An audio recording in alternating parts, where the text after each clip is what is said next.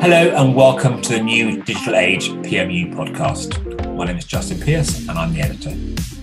These podcasts are a series of short interviews with some of the amazing women that have taken part in the Practice Makes One Perfect program, a course developed in association with Amy Kean that helps women find and finesse their public voices.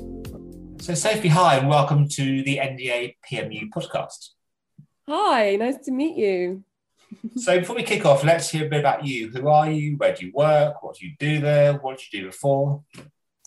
So, I'm Sophie. Um, I'm a creative strategist. I work at Teads, specifically Teads Studios. So, I work with our advertisers to help them get the maximum impact um, in the environment that we're delivering in.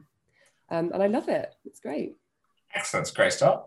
Okay, so the title of your podcast, the one you wanted to have, is uh, Speaking Your Truth in the Workplace How Communication is the Key to a Healthy and Productive Interactions, which sounds a fantastic title to talk about. So, first of all, why that title? Why this subject? Um, so, this is a really important subject because I've been thinking a lot recently about my you know my career and why certain things have been the way they are um, my role in it um, when it's been positive when it's been negative and um, and i realized that you know culture is something i think in the last year especially culture is something that's been kind of at the forefront of our minds as we're adapting to new working conditions and there's obviously a huge amount of pressure and stress but we've always had a huge amount of pressure and stress in our jobs.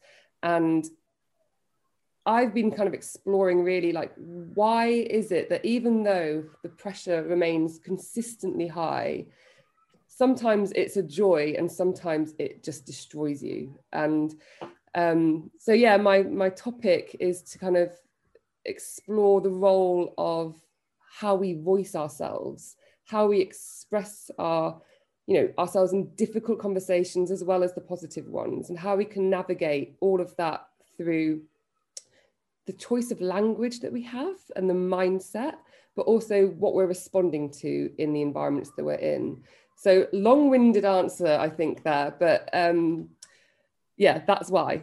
Okay that makes a lot of sense especially i love the way you say that it's not stress at the moment but there's always a lot of stress it's totally true. I think we've not forgotten that. This is just you know the work environment is a joy, but also it's also stressful. So yes, the pandemic made it worse, but it's just compounded something that was already there. So let's talk about what this. Take it down to brass tacks. What does this really mean? What does this mean for you? What does it mean for anyone in, in the workplace? You know, a day-to-day level, how does this play out?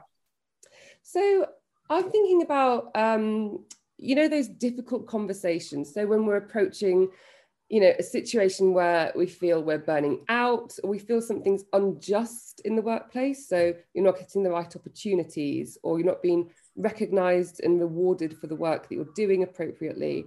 Your progression feels stunted. Those types of things um, that that we all have to navigate at times in our careers. And when we don't do it effectively and we don't communicate our feelings around that effectively we can become very bitter and we can become quite negative and it festers. And that actually impacts everybody around you, their experience of working with you. And ultimately, it starts to kind of filter into the culture. So it starts to breed this sort of negativity. Um, and I just, I just feel that if we all were better at having those conversations, so if we could say, hey, I need a pay rise for X, Y, Z, like having those difficult conversations in ways that we're not attacking, in ways that we're not coming from a place of like anger and bitterness, we probably would see that we'd get more of what we want and we'd be relieved and have that weight taken off us. So it, you can start to have that space within you to have more positive interactions at work. So um, that's why it matters, I think. Yeah. I can see that completely. So how does how does this happen better? Obviously, you know, it's something that you think you feel passionate about. How do you make it work for yourself, or how do you see colleagues making it work or just generally what's your advice on how this can really happen and what especially importantly should the company be doing itself to enable this so every company has a, an emotional culture and whether that's intended or um, mis, you know just happens by you know organically um, you can be in a culture that is you know uh, entrepreneurial or fun or you can be one that's just really stressful and negative and a culture of fear. And when you're in you know in those types of environments it's it's something that the, the company has got to take responsibility for setting a culture for monitoring it and for nurturing it. So ensuring that their values are in place and it's clear. And that's not just down to free avocados on a friday and beanbags everywhere. Like that's about you know really making sure that you're empowering the people in your company to to live those values. And that comes down to a responsibility that we all have to maintain that so having honest conversations with managers which is really really difficult thing to do and i'm not a manager and uh, i'm glad because there's a lot of responsibility on people who have you know a, a team of people that they have to enable to do their jobs effectively and with pleasure. And I think that a lot of managers um, are not supported enough to know how to do that in an effective way. So, how to have a conversation that unearths the real truths.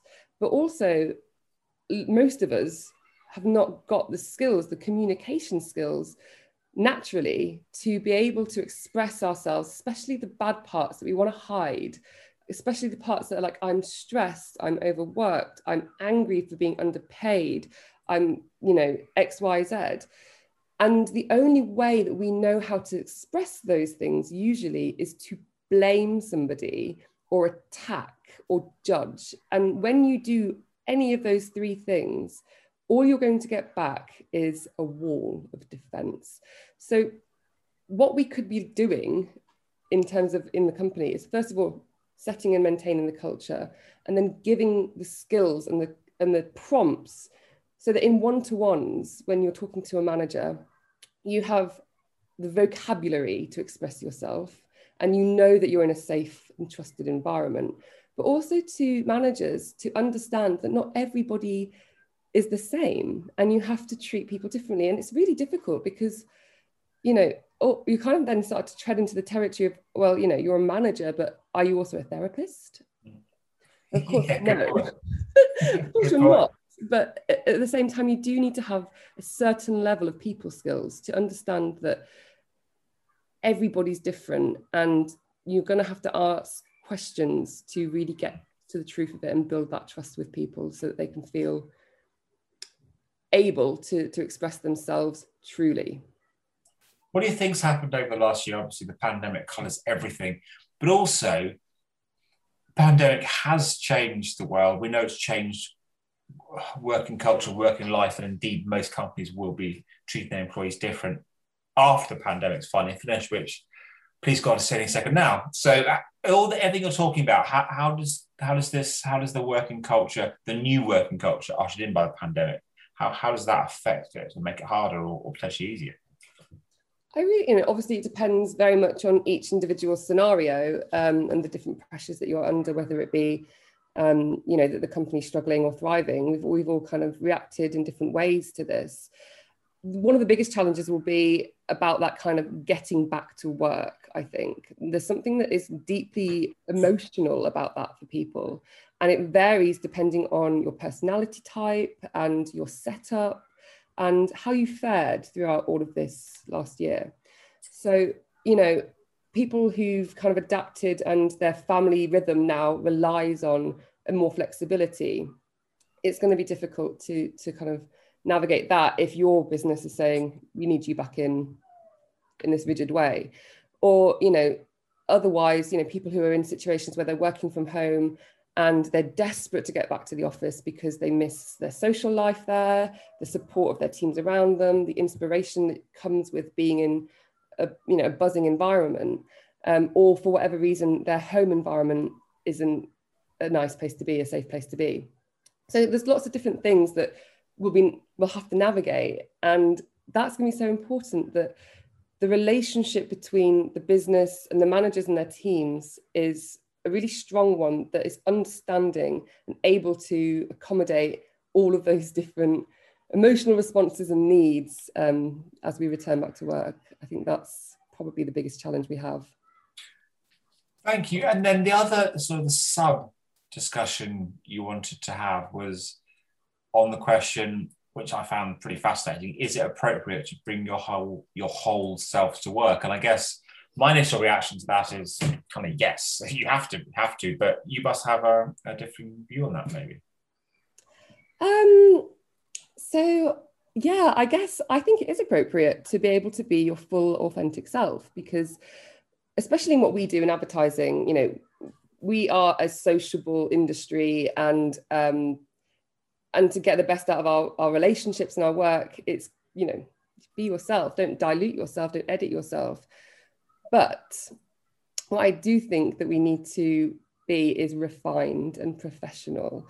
And that's what I mean when I'm talking about those difficult conversations and the vocabulary, because we are emotional beasts and we love what we do most of the time. It's, you know, we're in advertising because we are, you know, passionate about you know, the creative and all the work that we're doing.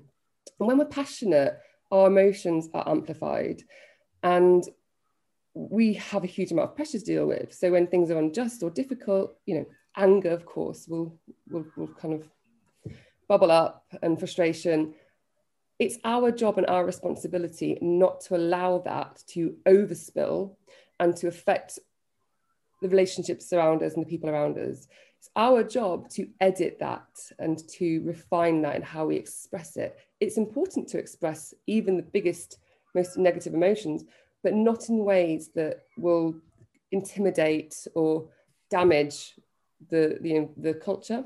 Yeah. So I do think we should bring our whole selves to work, but I think we all need to be better at reflecting on what is this feeling I have? Where is it coming from? And how can I express it in a way that will be productive and resolve this conflict in a way that leaves all of us, you know, feeling good? Well, Sophie, that's a great way to end. All us feeling good, and that's something we sure feel. So thank you so much. That, that was a great, I think that's something that will resonate with almost everyone listening. So thank you so much today. It was great to talk to you. Pleasure. Thank you for having me. And thank you for listening. Goodbye.